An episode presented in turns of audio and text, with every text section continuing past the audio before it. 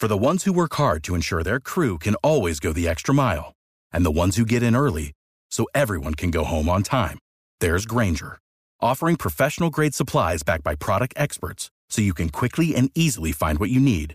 Plus, you can count on access to a committed team ready to go the extra mile for you.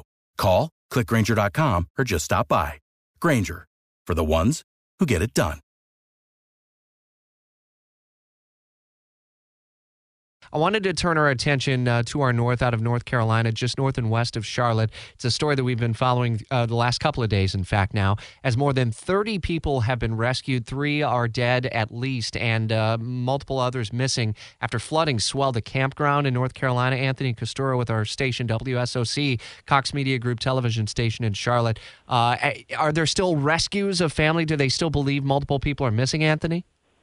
Yeah, last check, Rich, good to be with you this morning. There were uh, about two people missing. We know that it was an adult and a one year old child. And so they uh, just really hit the water probably about an hour and a half ago to continue the search the search efforts there uh, in that campground. Just really devastating for the community here. So what happened? Did it did the floodwaters literally rise out of nowhere?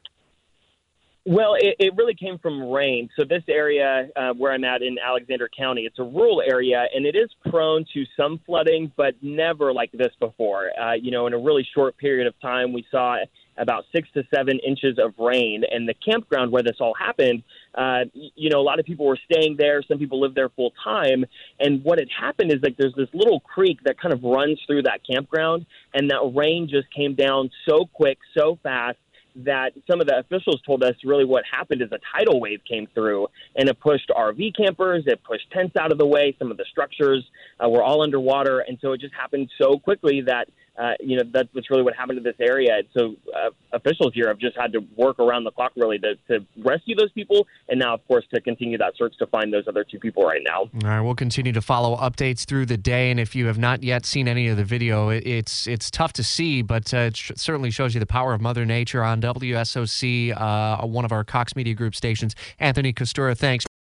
For the ones who work hard to ensure their crew can always go the extra mile, and the ones who get in early so everyone can go home on time. There's Grainger, offering professional grade supplies backed by product experts so you can quickly and easily find what you need. Plus, you can count on access to a committed team ready to go the extra mile for you. Call, clickgrainger.com, or just stop by. Grainger, for the ones who get it done.